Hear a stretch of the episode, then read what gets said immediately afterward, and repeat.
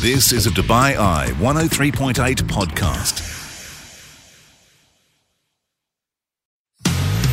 You're listening to the UAE's number one talk radio station. This is Afternoons on Dubai Eye 103.8. Great to have you with us. Helen Farmer with you today. And we are talking health with the Gynae Clinic. Dr. Mariam Awatai was on hand as we asked, are girls starting their period earlier than ever before? Plus, answering all of your questions around women health. Professor Humaid Al Shamsi was on hand as we discussed breast cancer in the Arab world. His book has been downloaded more than 300,000 times. So, what are those key learnings? Family lawyer Madeleine Mendy was on hand answering your legal questions on everything to do with family law. And I was finding out if I should trust my intuition.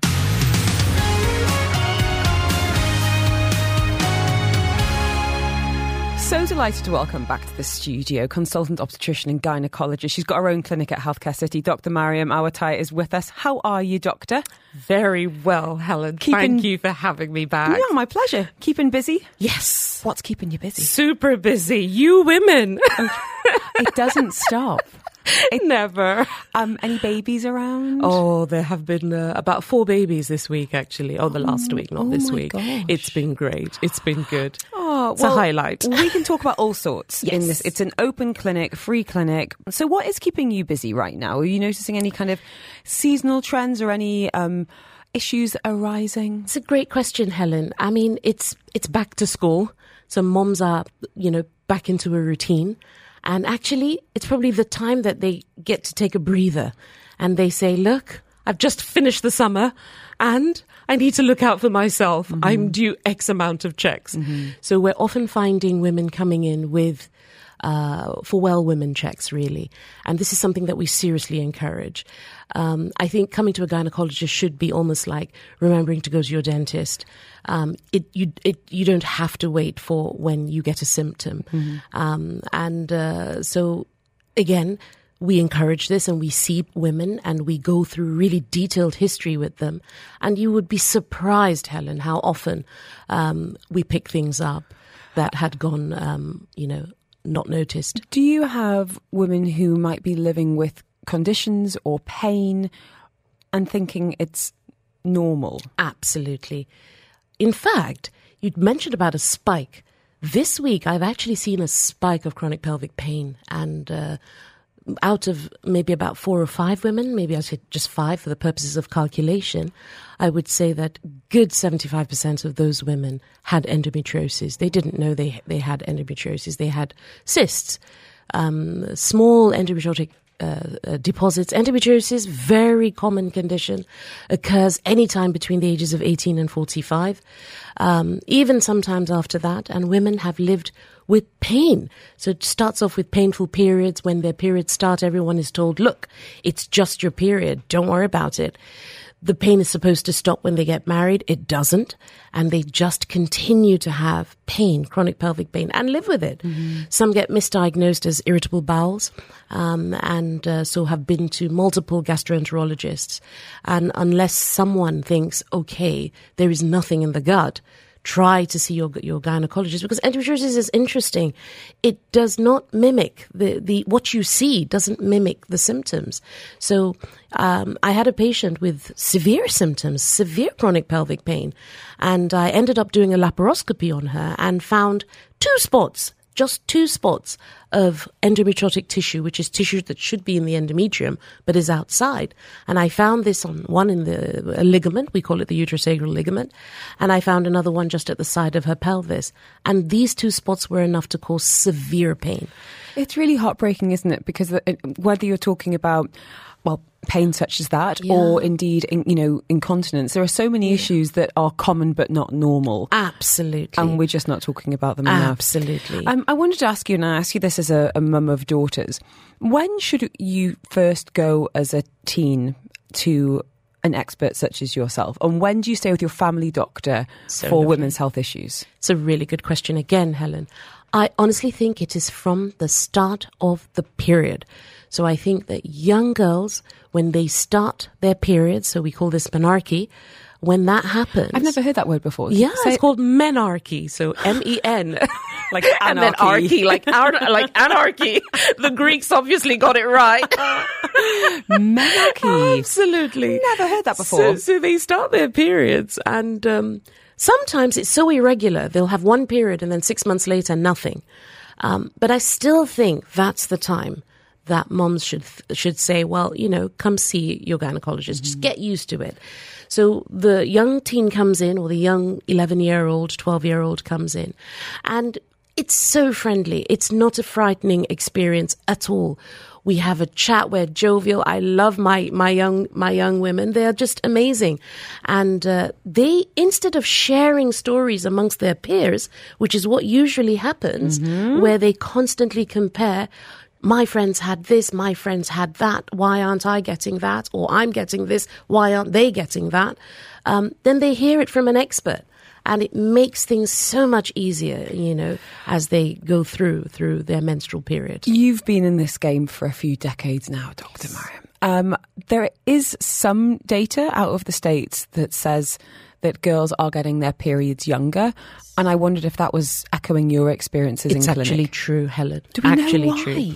Lots of things have been put forward. I mean, uh, so the the common ones that you hear are, is the food, the fact that a lot of our food is no longer fresh.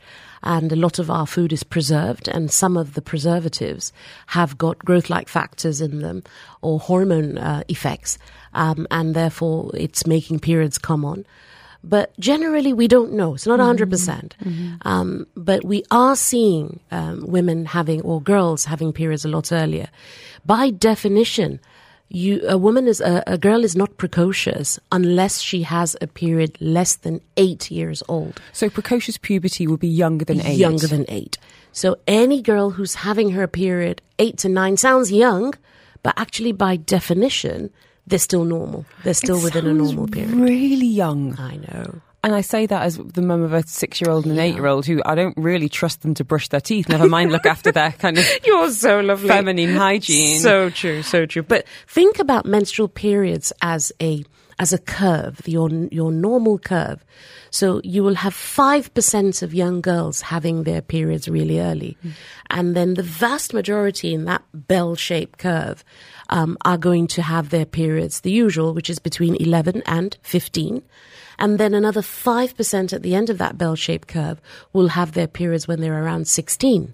So it's not so common, and uh, but it's not always abnormal.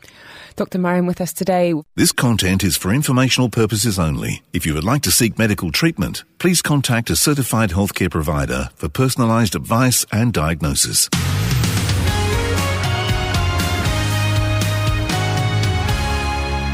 Always a busy one when Dr. Mariam Awatai is here. She's a consultant obstetrician and gynecologist. She's got her own clinic in Healthcare City. And we've had a message from a gentleman listener saying, please mansplain typical age for a daughter to have her first period and typical age to expect menopause. Now, we've just been talking about girls getting their period, and you explained that beautifully about that kind of curve going all the way through from eight to nine, which is relatively unusual then you're 11 to 15 being much more typical and then older 15 15 and upwards what about menopause and this is a kind of a how long is a piece of string but but typically for this listener what what would you tend to advise as a guideline Okay, thank you, Helen. Again, I love the word mansplain it. his word not my word I will mansplain the menopause, okay?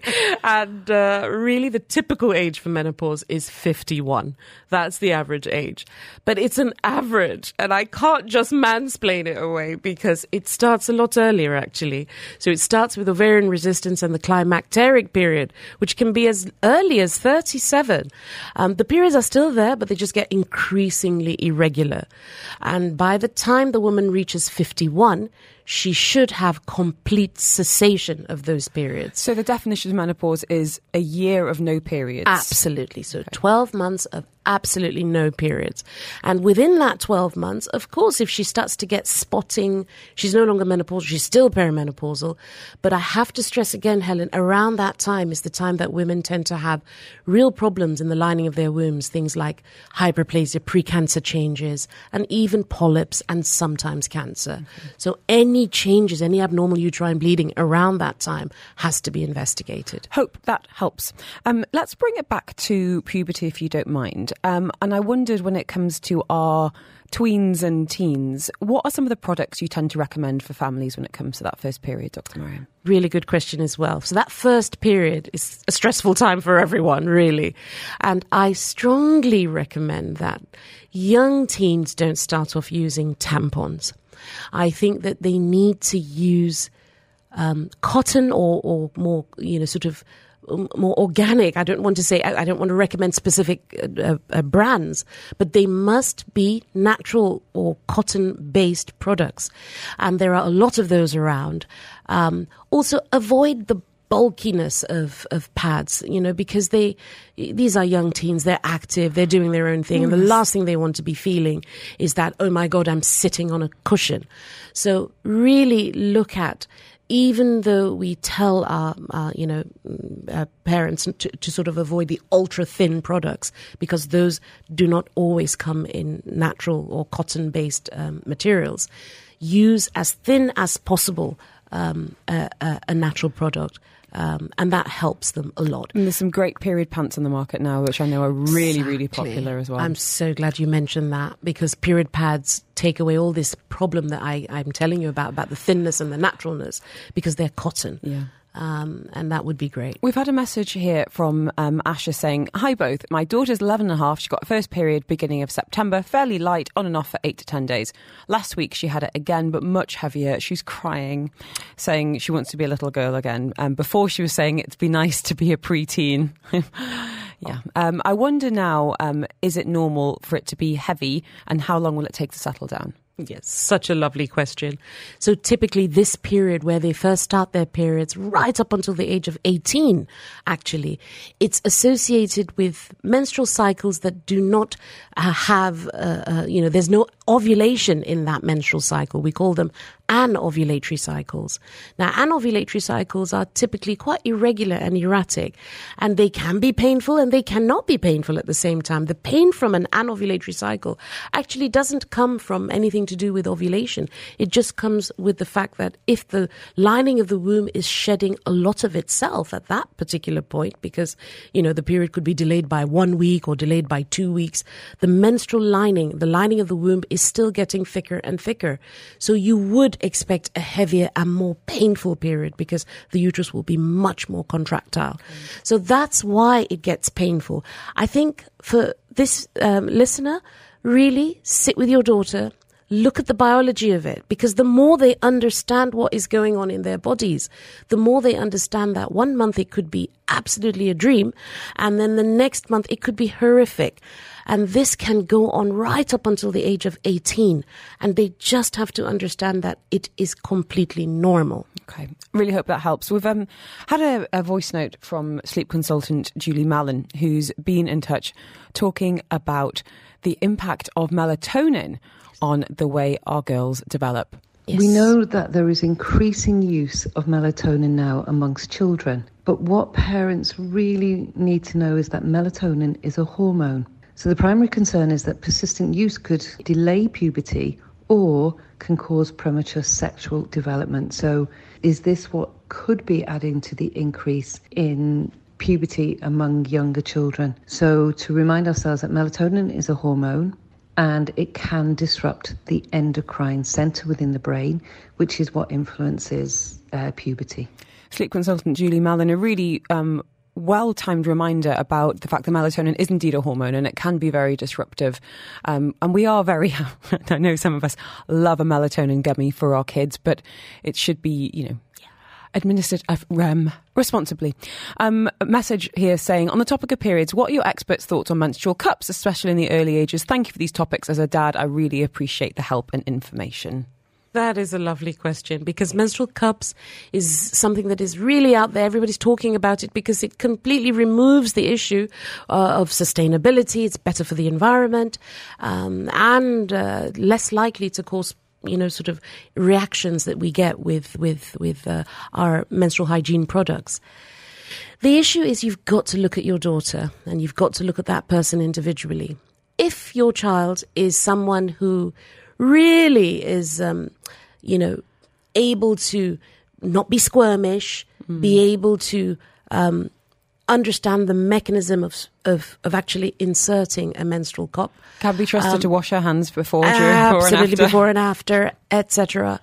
Um, it's something that can be introduced definitely with uh, once the period starts, sort of in in much younger uh, younger women. The issue is. And the worry that I get from my pa- my patients is they ask me, "Is this going to affect the hymen? Are they going to break their hymen if they use a menstrual cup?" And the answer is an absolute no. It doesn't reach the the hymen. It sits midway um, and uh, below the hymen. So it is technically safe. It's just that it can be fiddly for a young person to be able to use a menstrual cup properly, uh, be hygienic about it, be fast about it. Um, and uh, be confident about it, and that's why traditionally menstrual cups are generally used for are used in um, older women, usually women who've already had babies before, actually. Yeah, and, and that who are period's more kind of comfortable with their bodies. and you were a bit perhaps a bit more regular as well. Absolutely. Okay. This content is for informational purposes only and does not intend to substitute professional medical advice, diagnosis, or treatment.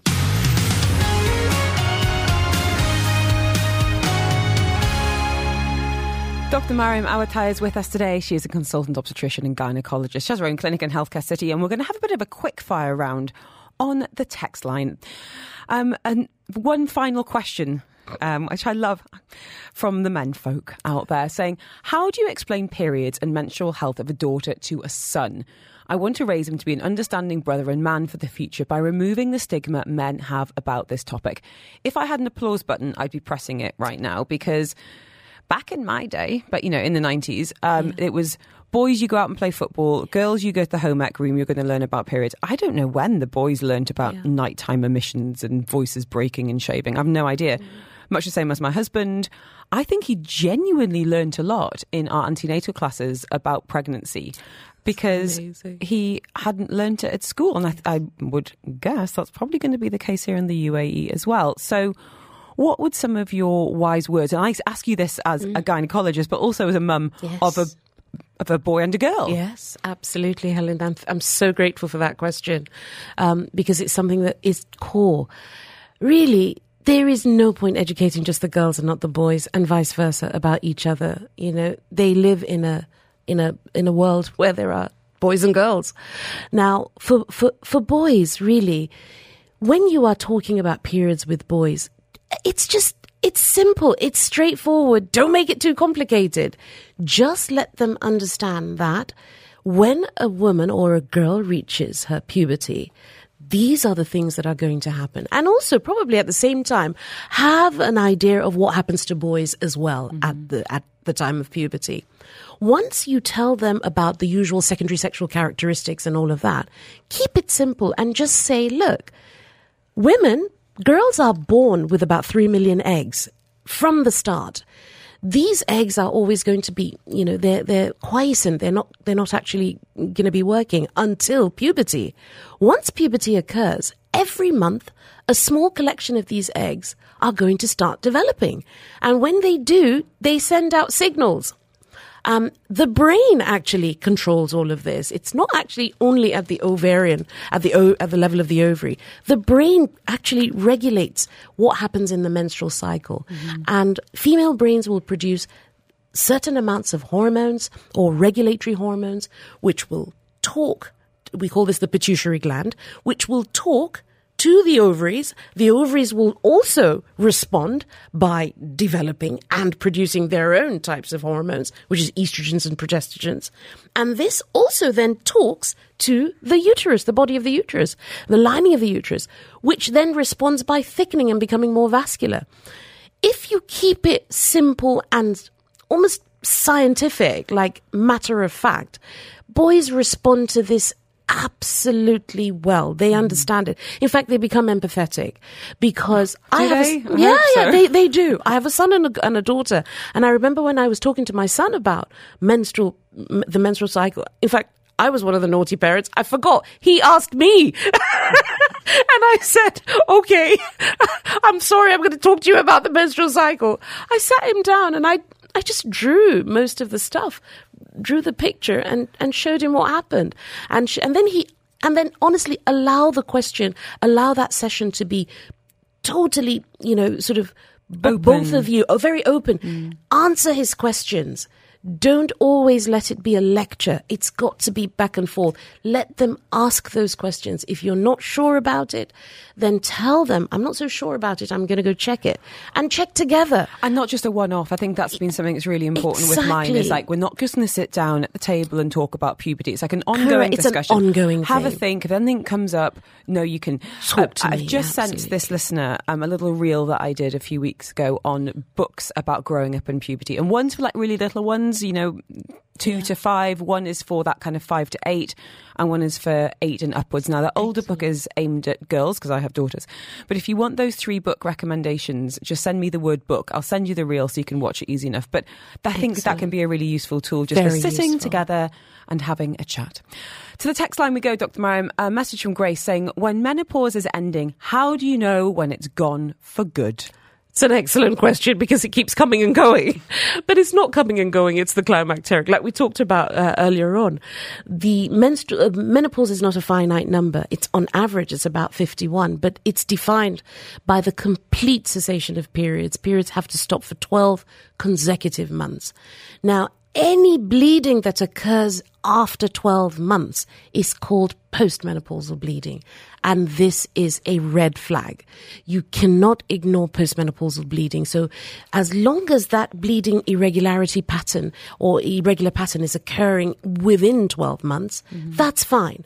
But if you stop your periods for up to 12 months and then you get any bleeding, you must come and get checked out because postmenopausal bleeding can flag up some very serious problems like endometrial cancer and hyperplasia and sometimes polyps, some simpler things like polyps. So that's it in a nutshell. It stops after 12 months. It should not come back after 12 months. Hope that helps, Grace. Um, no name on this one saying, Hi, doctor. Is it normal to be a bit more emotional and even have some pain or bleeding around ovulation? Absolutely. It is totally normal to do that. It is totally normal to have what we call ovulation pain.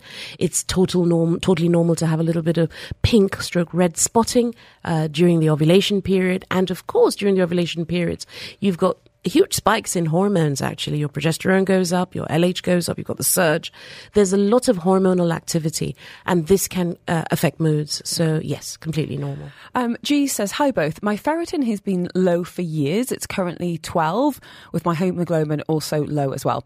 Doctor thinks the sudden low hemoglobin could be down to recent blood clotting in my period and wants me to try the Mirena coil to stop them. I'm 42, no kids, so I'm not bothered about reproductive effects, but I am worried about hormones and foreign bodies inside me. Would welcome a second opinion.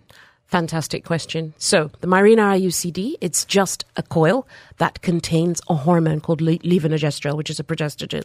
It has really small amounts of this progestogen. So, all the side effects that tend to occur with pills, the combined oral contraceptive pills, or other hormonal pills that we take by mouth, is not there with the Mirena IUS. There are some side effects with it, and it can cause uh, troublesome spotting for up to about 90 days, and it can be a bit annoying when you're having it put in.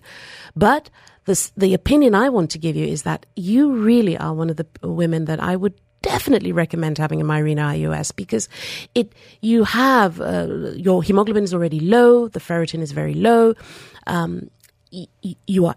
Uh, uh, you know, you're, you're open to the idea of having an, uh, an IUCD in, in, in situ.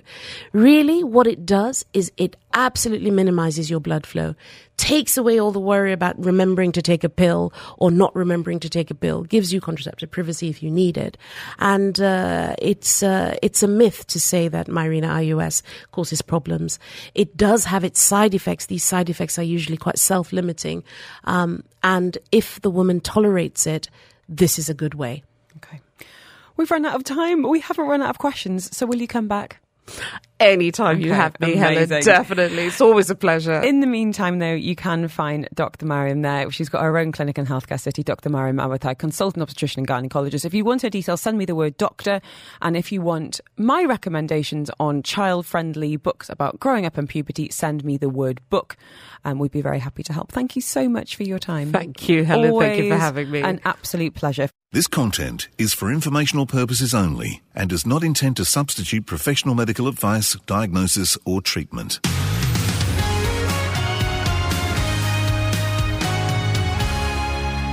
It's October, globally recognised as Pink Month, a dedicated time for raising awareness around breast cancer. And I'm not talking about shops selling random pink stuff with absolutely no proceeds going to charity. I am talking about examination, about early prevention, about the facts and hearing stories too. So if you want to share yours, you're more than welcome to reach out to us. One man who is passionate about highlighting this is Professor Humaid Al Shamsi, the Director of Oncology Services at Burjeel Holdings. He's an expert in the field of oncology and has made significant contributions to cancer research, including co authoring a book called Cancer in the Arab World. He joins us now live. How are you, Professor? I'm fine, thank you, and thank you for having me. Well, thank you for your contributions thus far and for joining us on today's show. Um, I would love to start with you, if you don't mind. Are you able to share what attracted you to this field of study? What is it that about breast cancer and the work up to this point and the future work that you feel is so important? Well, to be honest, um, the reality is cancer is one of the most leading causes of death worldwide, and this is the third leading cause of death in UAE. So certainly the, the, the oncology field has been very exciting for me to try to understand what are the rationale behind this cancer, how can we fight cancer, how can we prevent cancer, and most importantly, how can we cure cancer? Mm-hmm. Certainly, we have so many challenges, and as you can see from the news, there is something new and exciting every single day. If we look at the oncology field today, uh, we are more successful than ever uh, when we are fighting cancer, but we still have a long way to go trying to cure cancer, especially in advanced stages. Mm-hmm. I think, you know, sadly, everyone listening today has been touched by cancer in, in some way, whether it is directly or indirectly. And, you know, this month is really important, significant to me. My, my best friend right now has stage four breast cancer, and we had some good news last week, which is that one of the lines of treatment you know, she's never going to get better, unfortunately, and it has spread to her femur and it's in her her lungs as well. But the line of treatment she's got is is slowing things down, and this was a huge sigh of relief. You know, she's been getting, as I'm sure, lots of. Um, lots of cancer warriors are experiencing that that scanxiety and she'd message me saying you know we've got the scans on Tuesday but I'll tell you on Thursday how it's going so it was such a moment of relief to think that, my goodness, the work that's being done and these drug trials that she's been so brave enough to participate in are going some way to to having a bit more time with her. So I just want to say a personal thank you, I guess, to, to you and and everyone working in this field, so families can stay together, even if just a, little bit longer. Um, can we bring it to the region um, Professor, I, I, understand you recently conducted the largest study on breast cancer here in the UAE. Can you tell us some of the highlights of that study, some of the big takeaways for us? Certainly, uh, certainly. Um, first of all, um, uh, breast cancer remains the most common cancer worldwide, and it's the same at the level of UAE and also the GCC. Uh, in 2019, there were around 883 cases reported in the UAE and they were the majority actually were expats, and only 209 patients were from the UAE nationals. And it's around 20% of all cancers in UAE are attributed to breast cancer, with around 11%, or let's say 10%, 10% to make it simple, are causing death uh, from from that. Unfortunately, 40% uh, or around one out of five of these patients are are actually under the age of uh, of uh, 40, Gosh. which is really significant. Uh, what we see here in reality is we're seeing more and more young females. They are at the age of having families, reproduction, pregnancy, and they're getting cancer. We still don't know why. And again, this is a, a global phenomenon, not only UAE or the GCC. And this is something we're trying to understand why we're getting more and more females that having uh, breast cancer in our region. Having said that, we are still also seeing more aggressive cancer in younger female and more advanced diseases because most physicians and even patients they don't think about them having breast cancer because they're still young.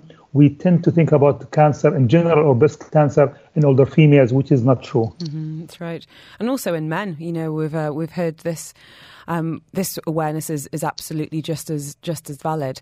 Um, can I ask you then about when the cancer tends to be detected? You, you're talking there about advanced stages. Um, what role does that have um, on outcome, on treatment, and um, and really what what's possible in clinic? Well, again, the whole idea from having the Pink October is trying to increase the awareness about early detection.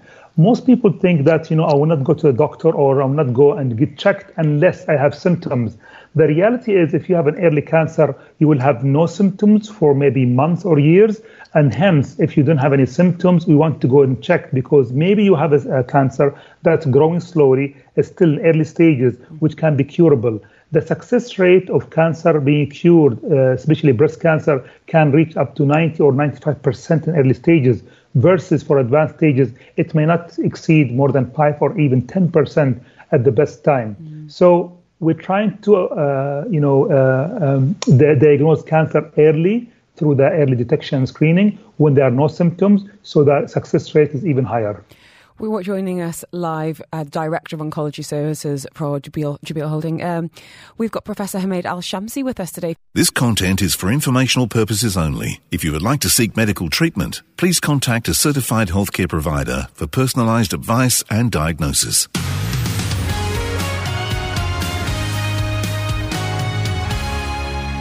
Joining us live on the line from Burjeel Holdings, the Director of Oncology Service, Professor Humaid Al Shamsi. Number of messages coming in for you, so we're going to be trying to help out as many people as possible, not just this afternoon, but throughout the whole month of October as we, of course, keep the conversation going, raising awareness around breast cancer in the region and beyond. Um, you've also had a recent publication that looked at breast cancer in the Gulf region, Professor, and I wondered if you're able to t- tell us some of your big takeaways from that. Was there anything that surprised you about those findings? Well, actually, our estimate that. Um, and this could sound a little bit alarming, but I don't want anybody to be alarmed uh, we are anticipating an increase by around 200 to 300 percent of breast of cancer in general by 2040. Wow. Again, this sounds very alarming, and yes. and if you look uh, look uh, back in time in UAE in the 1990s and 2000, this happened actually. We have already you know increased by 300 400 percent. So we'll continue to see increasing in number of uh, cancers in general, and especially breast cancer, because again, this is the most common cancer. The problem is we don't know or understand exactly what are the other causes of cancer. We know, you know, smoking, obesity, you know, family history can contribute to cancers in general and so also breast cancer. But there are still so many other factors that we don't understand. Mm-hmm. So even though we try to prevent cancer from happening, there will be a significant number of people that having cancer without any risk factors having cancer. So our only tool to uh, you know fight this cancer and reduce the morbidity and mortality is by early screening and detection. Professor, you mentioned lifestyle factors there, and we've got Arzu on the line now who's got a question about food. Arzu, can you explain what's on your mind? Perhaps Professor can help you out. Hello, uh, thank you so much for having me online. Um, I just wanted to know uh, is there any specific um, diet that we should follow, um, or any any kind of food that should be followed, uh, should be avoided when it comes to prevention of the breast cancer? Great question. And when my dad was going through chemo, doctor, he he read all the books. You know, he was reading about turmeric, about raw cauliflower and garlic. Um, and I wondered if there was anything, whether it's cancer or breast cancer in particular, that you think should be encouraged or avoided. Great question from Arzu. Okay, so this is a very common question that we get on uh, almost every single day from patients who are trying to prevent cancer or cancer recurrence, or the ones who are actually getting chemotherapy or treatment. So basically, we encourage a healthy diet. Healthy diet, we all know what's a healthy diet, but it's very difficult for anyone to adhere to this healthy diet. Trying to reduce the meat intake, not to prevent or to stop meat eating. No, you can eat some meat, with some with some you know limitations. You can eat uh, chicken and increase your fish intake, and definitely vegetables. Anything that's fast food related or you know oily food, we have to try to avoid as much as possible. Again, obesity is related to the lifestyle and food intake. And if you have an obesity or if your diet is not appropriate, uh, you can increase your risk of cancer by three, 13 different type of cancers. So healthy, moderate, mostly Mediterranean diet is the appropriate diet for patients with cancer. And what about going through chemo? Is there anything that can be particularly helpful or detrimental to that treatment on the on the food and lifestyle front, Professor? Well, there are so many methods about you know stopping this and that, but to be honest with you, there is nothing scientific behind stopping specific type of can of food. For example, you will hear lots about you know stopping sugar or stopping protein or yogurt, which will help you to boost your body to fight cancer without uh, having the side effects from chemotherapy. It's not true. Again, it will be the same simple message. Healthy Mediterranean lifestyle uh, diet is the appropriate one for cancer patient. There is no restrictions for any specific food. Uh, it's just you know increasing your uh, intake of the healthy food, including vegetables and fish, and reducing the meat intake. Thank you, Professor, and uh, and thank you, Arzu. Great question. And we've had a message here saying, how effective is immunotherapy in breast cancer treatment? What have you seen um, in clinic and uh, in research, Doctor? Well, actually, we are using immunotherapy for patients with breast cancer, and we're seeing a very good responses in patients with early and intermediate risk uh, patient with a triple negative breast cancer, which is uh, considered to be one of the most aggressive type of cancer. Actually, we've been using this for the last two years or so in, in our patient here in the UAE, and we're, we're having we're seeing actually excellent responses. Uh, we are also using the uh, immunotherapy for advanced breast cancer, but as you mentioned earlier, when you have an advanced cancer, we're trying to control the disease as long as possible a cure can happen. We do have some patients with advanced cancer, especially breast cancer, who have been cured from, from them, but they are the minority. Mm-hmm. But immunotherapy actually are, are, are adding a lot to our tools in fighting and controlling cancer, especially in early stages. Joining us now, Professor Humaid Al Shamsi, Director of Oncology Services at Burjeel Holding. Um, a message here in no name, and you can always get in touch anonymously. And I don't know what this is, Professor, so I'm hoping you do. Can you explain what a MammaPrint test is? I don't know. Okay. I've never heard of this. What is it? Okay, so when you have a patient with early breast cancer uh, who has a hormone receptor positive, uh, and they finish their surgery, the question is going to be after surgery, do they need chemotherapy? And basically, MammaPrint is around 70 genes that have been studied, uh, studied in, in the lab, and they've been found to correlate with the recurrence risk. So if you have a score that's high based on these genes, that means you have a higher risk of recurrence. So we tend to give you chemotherapy. If your score is low, this will save you from chemotherapy because most likely you will not benefit from chemotherapy because your risk of recurrence is low. So basically, it's a tool that we use in practice to assess the patient need for chemotherapy and the risk for recurrence from their breast cancer. Thank you. Great question. Um, every day is a school day. Um, a message here saying, can he please talk about HRT? And risk for women. Now, this is a real hot topic, and we have just been yeah. addressing menopause more and more, and rightly so, on the show. And for many, HRT is and feels like a lifesaver for so many menopause symptoms, both physical and emotional. But there are still some risks associated that need to be explored. Is there anything that you can speak to on that, please, yes, Professor? Certainly, this this has been a very hot topic in the 80s and the 90s, and certainly this is something that we get asked about all the time. The message will be as try to reduce your HRT treatment as, as, as short as possible Certainly, there are some studies that you know connecting strongly with HRT exposure and breast cancer. So, what the, the simple message is, we know it's very important for so many females who are going through the menopause. Try to use it for a minimum period of time uh, without prolonged exposure. I think that's um, really, really wise words. And having a doctor that you trust, someone you can have open conversations with, um, is so, so crucial. Professor, thank you so much for your time today. I really value your expertise, especially relating to the Arab region. Some of those numbers you're talking about, just absolutely staggering. But we do have an element of control um, in all types of cancer uh, when it comes to that early prevention, catching it early and you know, this month is absolutely about that. Having conversations that we might find upsetting, we might find uncomfortable. Um, I'm sure no one really relishes going in for a mammogram, but my goodness, it can be it can be absolutely life saving. Um, Professor, if anyone wants to read your work and research or find out more about the work you do at Burjeel Holding, what's the best way of getting in touch and uh, exploring the topic further?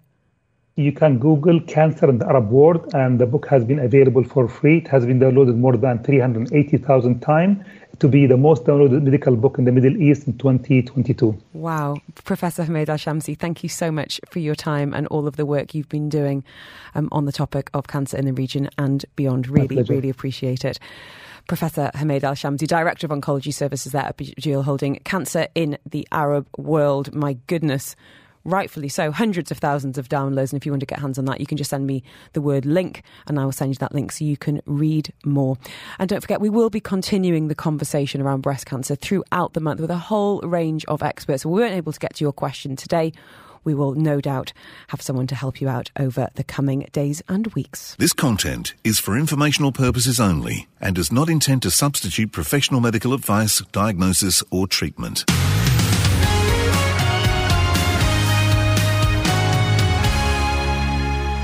I'm Helen Farmer. Fantastic to be joined this afternoon by Madeleine Mendy, family lawyer extraordinaire. That's not what it says on her business cards, but that's how I always introduce you. How are you? I'm great, thank you. Prepare for a busy one. Um, we've had a lot of messages through both social media and through 4001. Um, you've got a number of things that you want to be addressing before we get to the text line. Um, the first one is no fault divorce. Tell us a little bit about that, saying you don't have to stay married. What's that about? Yes, historically, uh, in Dubai, when you wanted to get a divorce, you needed to show a reason why you wanted to get a divorce. What, of course, what would count as a as a reason? Um, so domestic violence could have been a ground. If we look into the Muslim side, uh, the fact that your husband is not paying your maintenance uh, is a ground. But there had to be a fundamental reason why you wanted to get divorced. Now, if you're non-Muslim, uh, you are entitled to apply for a divorce based on the fact that you believe that your marriage is broken down mm. and they want to keep you married. Whereby before uh, you need a reason. That's why they now call them no fault divorce. You don't have to show a reason to get divorced. I'm not encouraging people to get divorced, but I. But are you seeing an increase because of this change? You you you are seeing uh, an increase, but for the wrong reasons. Because, of course, it provides you with the divorce, but the children and the finances are not settled. So you are divorced, but your finances and anything that happens to the children is not settled yet. Mm-hmm. So it's a bit back to front. Now, last time you were in the studio, we ended up having an entire hour on divorce. And I realised the next day why that was. Because apparently, the first Monday in September is the busiest day for divorce lawyers. Yes. so, we can, of course, help with divorce today. And we've had a number of messages on this topic, but we've got all sorts to be talking about. One other um, note that you sent over to us earlier today that made me go, What? was leaving children overnight with nannies. You are breaking the law. What do we need to know? You need to know that as a parent, um, if you have a child that is younger than 16, that child cannot be left unattended with another adult other than the parent or uh, um, a trusted uh, adult. So, I mean, friends if he's staying with friends overnight, but you certainly can't leave him with the nanny or leave her with the nanny overnight, especially for prolonged periods of times. I've had clients come through where either they were doing that, they were traveling and leaving the children alone, or their partner was, was or ex-partner was traveling and leaving the, child the child alone with the nanny. You can't do that and you're breaking the law. I don't understand the distinction though, because I mean, I'm thinking about our nanny who's been with us for nine years and is one of the most trusted, essential parts of our life. Yes. How is it different to, for, for, my child to go on a sleepover, for example, with a family friend, as opposed to Loretta looking after them at home? It, it's mainly parental responsibility. That's the problem. If something, God forbid, something happens to the children, mm-hmm. uh, and Loretta has to take them to the hospital, someone is going to have to make a decision there.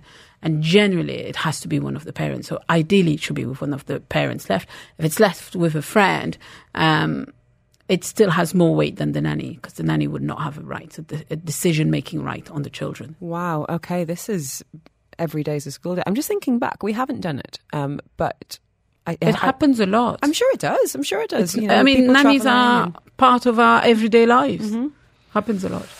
Madeleine Mendy with us today, and many of the messages are coming in anonymously.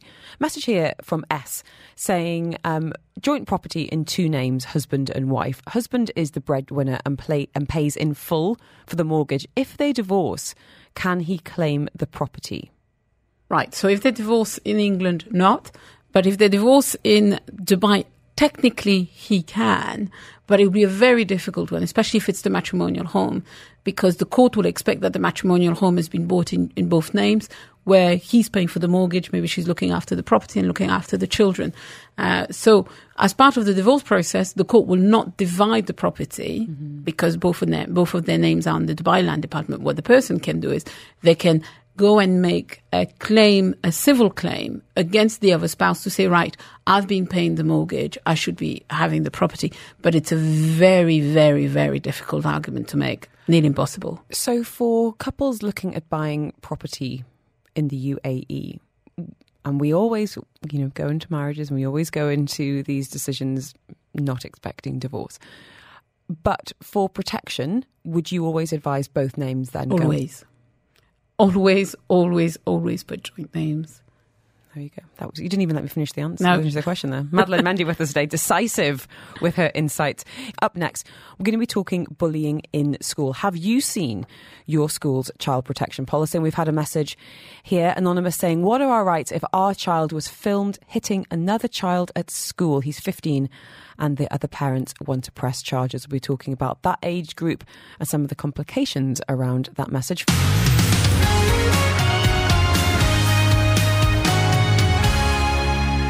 Family law expert Madeleine Mendy with us through until five o'clock today. And we can talk pre and post nups. We were going to be having a bit of a divorce clinic after half past. But right now, I want to talk about bullying um, and I guess child protection policies. What are some of the questions parents should be asking of their school, or what do we need to know with our child's safety front and centre? I think the first thing to know is what is the school's view on child protection. Mm-hmm. A lot of schools in Dubai do not have child protection policies, or if they do, they're a simple tick box exercise. And I think it's important to know what is the school view on bullying.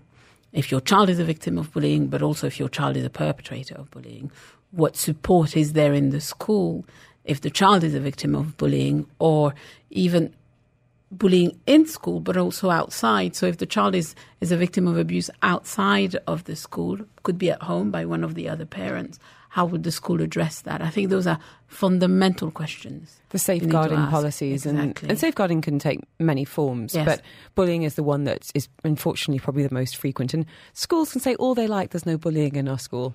Not the case. Speaking of which, a message on this topic, anonymous, and as I always say, you can be completely anonymous if you prefer, saying, What are our rights if our child was filmed hitting another child at school? He's 15, hospital wasn't needed, but it's obviously unacceptable. The parents want to contact the police and press charges, and the school is going to discipline too, as are we. We're just not sure of the law.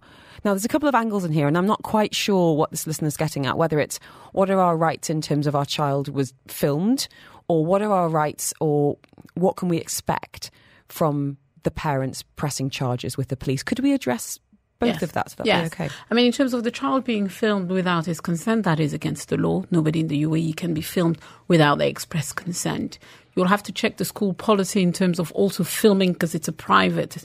It's a it's private ground, so you'll have to check the, the school policy. But generally, that's the law. You can't be filmed uh, without your consent. In terms of now the child, I'm assuming it's another child that he's been fighting with. If the school is already uh, taking disciplinary measures and the parents themselves are on board with that, I doubt that the police will uh, will press charges because yes, assault could have taken place and that is a crime, bringing the matter to the police and then later a prosecution, it needs to be a matter that is worth prosecuting. If we start prosecuting, unfortunately, and I'm not negating what this what this boy has done, but if we are starting to prosecute every fight in schools, well, the, the schools, the, the court will be inundated with work. Can I take it a step further and let's say it was serious and let's say there was a serious injury that was a, a result of this and this isn't the case in this situation um, and it was necessary for the police to get involved and the parents did want to press charges would a 15 year old have a record here in the UAE No, generally you you you you although it is on your record, but by the time you reach the majority, which is 21 here in the UAE, not 18, uh, and no incidents have been perpetrated, that record gets uh, cleaned up. Okay. Madeleine Mendy with us today. Um, staying with child protection, a question from Eden that came through on my social media early today saying, What do I do if I see a car next to me with a child not strapped in? Yesterday, one driver had a toddler on his lap while driving. So dangerous. Oh, it gives me like visceral kind of, oh, drives me absolutely mental. What what do we do? What does the law say? I, the law says now that you are able to report incidents. The problem is uh, it, it shouldn't conflict with the law of privacy of you taking a picture uh, of those individuals. But you have the Dubai Police app. You can either, once you're in a safe place, report the car and report the location. They'll be able to see on CCTV. Or um, if you can't call the police, the non-emergency number, and, and ask them what should be done. But generally, if if a, a crime, I put that in inverted comma, is is reported, the police will send notifications to the drivers Mm-hmm. pretty soon. I just thought we were getting better at this. We were. I remember there was a campaign a few years ago on that. Well, we ha- Um, we know we are talking now on Dubai Eye about making sure that children in the front seat are, you know, over the age of ten. You know, and it, it is it is really important. But it's something that drives me as a parent really, really makes me incredibly angry because a lot of the when and I've I've broached this with a few parents in my time. You know, had a little chat at the traffic lights. And the response that I've had a number of times is, "Oh, they don't like being in their car seat." To which I say, "Tough." You know, I'm sorry. It's not. It's, it's so rarely a cost thing, and I would buy you. No. I will buy you a car seat if you can't afford one. Um, but if you're driving that car, I'm guessing you can probably afford Yes. 200 dirhams for a car seat. But it, it often comes down to is, oh, they don't like being strapped in. And it's not a question of choice, it's a question of safety, not just for the child, but as a driver, you're also distracted. Absolutely, absolutely. Because you know, you think about this situation that Eden's been in touch. You know, a toddler on the lap of the driver. You know, that toddler can be distracting the driver and causing an accident. Yes. Bring you know another car in the mix there. I don't know. I think it's just hard because as a parent, you know, you want your, your child to be happy and you don't want them to be crying in a car you seat. want your but you child want to to be be safe. safe. So yeah, sorry. Okay. Yes, we could go on. Okay, right. We have got um, a number of messages around divorce, which we're going to get through um, as as many as we can. We've also had a message about a long term partnership. Do you have any right to his pension if you've never been married? Madeleine Mendy is with us in the studio.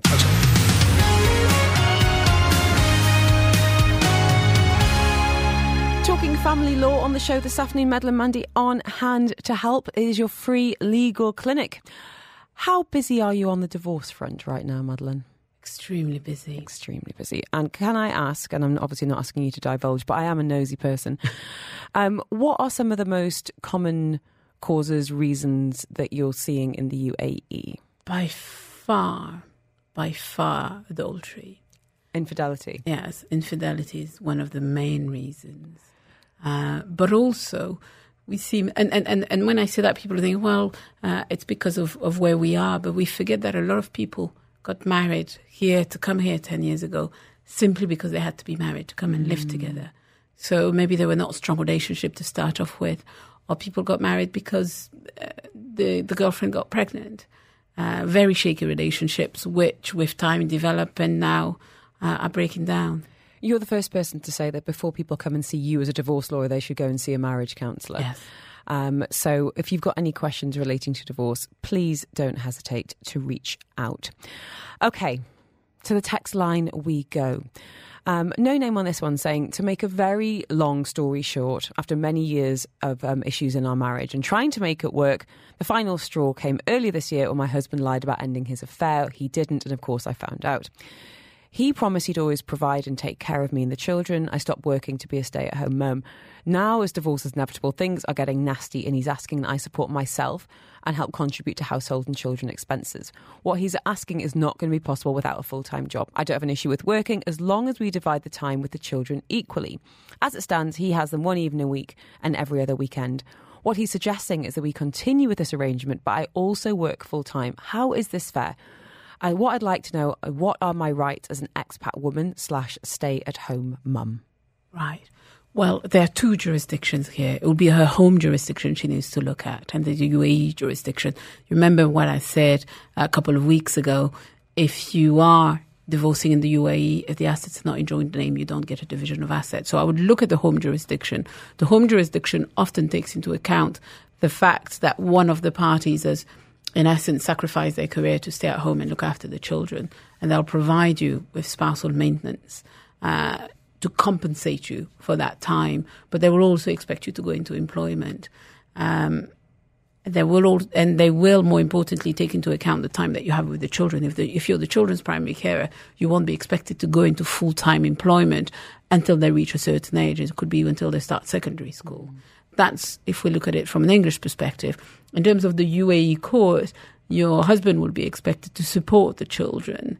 And in principle, both parties are supposed to have the children 50 50. If you're continuing with that setup uh, and you're not able to find employment, then he will, be, he will have to pay for the lion's share of the children's expenses.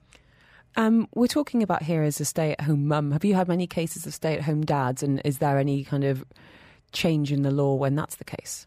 I've had a few of those, uh, and, and, and they were the heartbreaking ones because it was before the 1st of February, where dad was the primary carer for the children. And of course, prior to the 1st of February, automatically the mother had custody of those children. Mm-hmm. Uh, so you had fathers who all of a sudden were, had this bond that they developed from a young age with their child uh, broken, but also financially, because uh, here we expect the husband to pay. Uh, he then had to get up and go and find employment to pay for his child, but also for himself. Whereby, if he was in another jurisdiction, he would be provided with spousal maintenance. Madeleine Mendy with us today. Now, moving away from marriage, but certainly partnership, a message here saying, Hi, I've split with my partner of 20 years. We've got two children under the age of 13. Specifically, do I have any rights to his pension? Never married and we're UK passport holders. If you're going through the English, the UAE court, the short answer to that is no. If you're not married, you have no no marital rights in essence. The same way as the English court. Uh, if you're not married, then you, you, you don't have any rights. Can you live here and um, as an unmarried couple now with with older children? I'm not talking about necessarily giving birth out of wedlock in the UAE, but could a couple move here from the UK, for example, unmarried with kids in their teens, and is that still a okay in the eyes of the law? it, it is okay. You, you now the law has changed for non uh, for non Muslims. You are able to live in the UAE without being married as long as you're cons- both consenting adults, and you're also able to have children out of wedlock uh, as long as you're non-Muslim and you can live here. So, th- so this message here about separating after 20 years, it's not a divorce we're talking about because there's no marriage. But there's no, there would be no right to the other one's assets because of that lack of document. In in the UAE, even if there was, um, even if there was a marriage, you wouldn't have a right to the pension because it's not in joint names. But if it was in your home jurisdiction, you should be able. Not sorry, not in joint name. There's no marital pot. In, in, in other jurisdiction, non-Islamic jurisdiction, you have a marital spot that you split. Here you don't. Okay. Rach saying, Hi, ladies, please can you help? A good friend of mine needs a recommendation of a good family lawyer with experience with local courts. She and her husband, both British, have started divorce proceedings in the UK, but now her husband has decided he wants to get divorced here and is seeking full custody of their son. Her son has lived with her the whole time they've been separated. He's on her visa. The father has popped in and out of the boy's life, so it would be devastating for her and the boy if the father was awarded custody. So, what does the law say in, in that respect? Um, sounds like what, what what I'm really getting at is is it is it in the husband's interest to get divorced here rather than the UK if he is seeking full custody? It depends of their religion. So how how old did you say the boy was? Um, Eleven. Eleven. So that that's the cutoff age. If you're Muslim and you are a man, you can ask for custody of your son if he is 11. You have two conditions to fulfill. The first one is you either need to be remarried or have your mum or your sister living with you. And the second condition is you need to show that the mother is not a fit parent to look after that child. Here's my question on this. And we've had um, a number of messages on this topic in the past. I've never really understood the answer if you want to prove that she is an quote unquote unfit mother, how do you do that? How do you quantify and prove that? Right. I, I, I won't tell you how I do it per se, but I'll tell you some of the cases I've come across where uh, previously you've had pictures of mothers um, in bikini taken from social media with them enjoying a glass of wine, for example. Uh, recently, I've had uh, pictures of a mother uh, fully engaged in, um, I won't call it sexual activities, but clothes, mm-hmm. pictures of her. Um, you need to show also, for example, for a child, if his school attendance is affected, if the child himself speaks to a school psychologist and says he's struggling with mum because mum is never at home, she's partying, there are different things you can look into to show that someone is not fit, but mainly is the child's welfare. And can it work? affected. Can it work in the other sense as well? A, a mum looking to to prove that of the father, or Yes, but generally, still, even if it says 50 50, mother is awarded the majority of the custody. So those arguments are normally the other way around. We've run out of time, Madeleine Mendy. I've got some Ed Sheeran for you today. Um, thank you so much for your time today. And if anyone wants to contact you, what's the best way of getting in touch? You can contact us on our Instagram page, Madeleine Mendy Legal, or email us on the work email. Thank you so much for your time. I know you're busy. Are you going back to work? Yes, I yes, am. you are. really, really appreciate it. Madeleine Mendy with us this afternoon talking family law.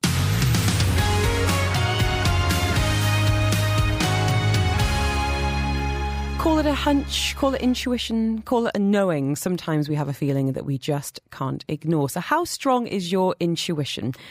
Would you know when to trust it? Our next guest is going to be teaching us, maybe testing us. Dua Awad is a geneticist, a hypnotherapist, a Reiki master, NLP practitioner, and she's holding a workshop next week called The Path to 88 From Intuition to Abundance. It's about helping people develop their intuition to a level where you, well, you begin to use it in your personal as well as professional lives. How are you? Hello. Hi. Um, can I ask you, do you tend to have pretty good intuition? Do you, do you trust yours? Absolutely. And where do you think that's come from? It's natural. It's we're born with it. It's the gift given to us so that we can make decisions and navigate through life. And when I think about when did I start to use my intuition, I think it's been always there. The only thing I managed recently to tap into it and give it a name. Mm-hmm. Why do so many of us ignore it then? because as we after birth we start to be programmed and conformed to follow a pattern of use your brain mm-hmm. and that's when we start to ignore that voice that tells us yes or no and along the process which starts from home to school to work everywhere around us that says use your brain logic logic we fall into that um, trap of making lists of pros and cons that end up stressing us and creating anxiety. Because at the end of the day, the brain is not meant to make decisions. The brain is meant to make the decision made by intuition happen. So when you go into your intuition and you say, Do I feel like doing this? And it goes yes, no immediately. Mm-hmm. You have already taken a big load of pressure off you and off your brain. And by then, you've managed to get all your energy focused on how to make that decision happen. Can I ask you a bit of a basic question? But why is intuition important? What what purpose is it serving us? Intuition is very important because you can live life in a much easier way if you just know what works for you and what doesn't mm-hmm. instantly. Mm-hmm. So when you go into yes, no, and that's it. Do I want to go out tonight? Yes, no, done. no. Do I want to come here to have a, this chat? Yes, yes no, exactly. so um, it makes you trust yourself. You build that confidence, and once you have that confidence, you have inner peace. You have ability to also detach from situations and be able to make sound decisions without being emotionally affected. I think something that's is kind of I feel like I've kind of reconnected with my intuition a, a lot more recently, and the realize the the way I realize that is how I feel when I don't follow it, which is a really uh, kind of pulled heaviness, uncomfortable heaviness that is really hard to shake off. Does that make sense? It's really hard Absolutely. to try and explain it. So I always tell people that when you follow your intuition, you learn. And when you don't follow your intuition, you learn to follow it next time. Mm-hmm. So in every situation, we're always learning how to navigate through life with this power. Now, the difference here is most people say my intuition is my gut feeling or heart feeling, and people fall into this trap of thinking it's either this or that. And what I found through working with people that no, each one of us has a specific, unique way of communicating with their intuition give it some people it's their finger moving. Some people it's the shoulder some people you know sp- some chill down their spine.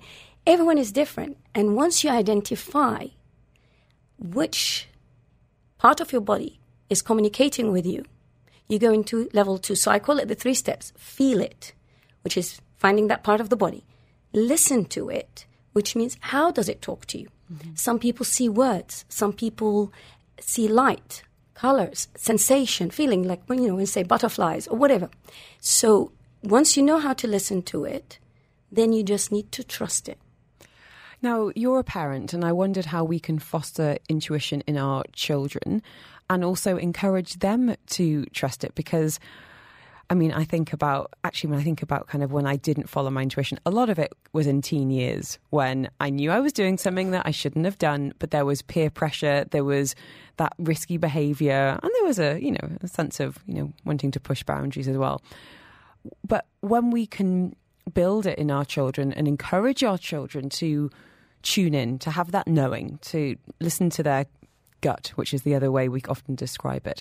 What are some of the things you do and don't do with your kids to make sure they're, they're connected to their intuition? So, with children, until the age of seven, they're only collecting information from their surrounding and environment. But they are with a very strong intuition within them. They know what works for them and what doesn't. And up till the age of 12, you can still train them. It gets, you can always train anyone to connect with their intuition because it's always in there. It's just imagine the different frequencies. Mm-hmm. Um, but with children, I would, for example, use with my children, I would say, do you feel like doing this or do you feel obligated?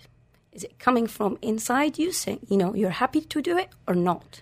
My worry here is my child would go, um, I, I intuitively don't want to tidy up the Lego, mum, and I'm listening to my that's that's different. but we're thinking about if we think about you know friendship dynamics, or um, I don't know whether what other examples would you would you say? I mean, we talk about stranger danger a lot when I was growing up, but something I'm trying to get my kids to kind of tune into is how do I feel about a person. Kids are actually quite good in reading energies and reading other people, and I find that for example, even with my children, they can immediately see which one is right for them and not. Um, sometimes, of course, they would fall into benefit of the doubt and let me try, which we all do. Mm-hmm. And I believe this is also part of learning. We need to make those mistakes to learn from them. And the more we make of those, we learn to trust. Now, with children, if with my kids, if I, like my son comes and complains, oh, this kid is not really a good you know, he's been doing this to me and that. And I say, okay, why do you want to keep him in your life? And oh, because of this and that. Okay. And then we go into that process. So with children, it's um, much more of trying to make them come up with the answer. Mm-hmm. You ask the questions and let them answer. That way, they, they create that awareness. Are there any tests or any questions that you can share with us today to help us tune into our intuition and just maybe see how strong it is or how much we trust it? Oh, yes, I'd like to test that with you. Now? Yes. Oh, my God, my intuition's like, no, Helen, this is going to be really potentially humiliating. No, but okay, no, no. I'm ready. I'm ready to do it. So, all I want you to do is just think of one question. Mm-hmm. Just think of a question which the answer is yes or no. You want an answer for this question. It could be a simple one. Okay. And you've got the question ready? Got the question. Perfect. And then I just want you to close your eyes, just inhale, exhale. And I will tell you exactly when to ask that question to yourself. But while you're inhaling and exhaling, I just want you to focus on your body as a whole. Just be tuned to each and every part of your body as one big unit, all collected or regrouped. And while you're in this space that belongs only to you, I want you to ask, I'll tell you exactly on the count of three to ask that question to yourself. And you will get an immediate yes or no. Only you will be able to identify that part of the body that spoke to you and the way it did it. One, two, three. Ask the question to yourself. Yes. You got the answer. Did you identify which part of the it's body? always the gut for me. Ah, perfect. Always. I get this kind of dragging feeling, and it happens to me if I don't call someone out for their terrible, you know, like parking me in at Spinneys, or if I don't say something to somebody, whether it was a good or a bad thing, and it lingers with me. Yeah. So, so that's the way. The dragging down is your no, and that uplifting Lifting, one yeah. is a yes. Exactly Perfect. right. And this the is, ribs expanding. And this is what you should do daily basis. Everything. And presumably, the more you do it, the less time it, it takes. Absolutely. Absolutely. So, in the beginning, I will teach people to put one hand on their heart, in your case, on your gut, because that's where, and you just close your eyes, inhale, and ask the question. So interesting. Um, if anyone wants to explore this further, maybe they're feeling really disconnected for their intuition. Maybe it's something they want to work on personally or professionally, as we mentioned. The workshop starting next week. What's the best way of getting in touch, finding out more, and what's that workshop going to involve? So this is a series called uh, The Path to 88. And Can I ask about what's the significance of 88? so it's funny when when I was asked by many people to do just workshops focused on intuition, and I was thinking about the name for this uh, series, and everywhere I went, I was seeing the number eighty-eight. It was like literally everywhere. So I I started like checking on the numerology, like what's the significance of eighty-eight, and I realized the number eight in many cultures, Chinese, Hinduism, is about wealth, prosperity, abundance, Abundance. intuition, but also because it's infinite number, it connects our spiritual with our materialistic. So we kind of earth have, you know, all this um, subconscious, conscious mind. So um, I thought, yeah, path to 88. So, from intuition to abundance, where's it going to be taking place and how can people find out more? It will be at Kayani Center. Love Kayani Centre. Right, I'm glad you do. It's in Manara for anyone. I used to live in a house op- kind of opposite it. The landlady still owes me 20,000 dirhams, something I probably should bring up with the property lawyer next time that they're on the show. But it's a beautiful space. They've got a Tanya's tea house there. The rooms are beautiful. Are you going to be in that room on the left hand Yes, side? Yes, the yoga studio. Yeah, yes, we we do that. We take it takes um, place there, and it will be at eight uh, p.m. and it's eighty-eight minutes. Perfect. Uh, do for anyone that wants to find out more, how best to book and where can we find you online as well? So you can find me on Instagram with my name, and you can also uh, contact Kayani Center if you need any further details. Tell you what, if you want to send me the word link, we'll keep it super simple today. I will send you the link for that so you can find out more about the path to 88. Thank you so much for coming in today. Thank you. I'm definitely going to use that technique again. Um, but thank you for helping me make a decision this afternoon live on the radio. Thank you, Helen. Watch this space. See what I was saying yes to. I'll, I'll tell you when I can tell you. Adua Awad with us this afternoon talking intuition.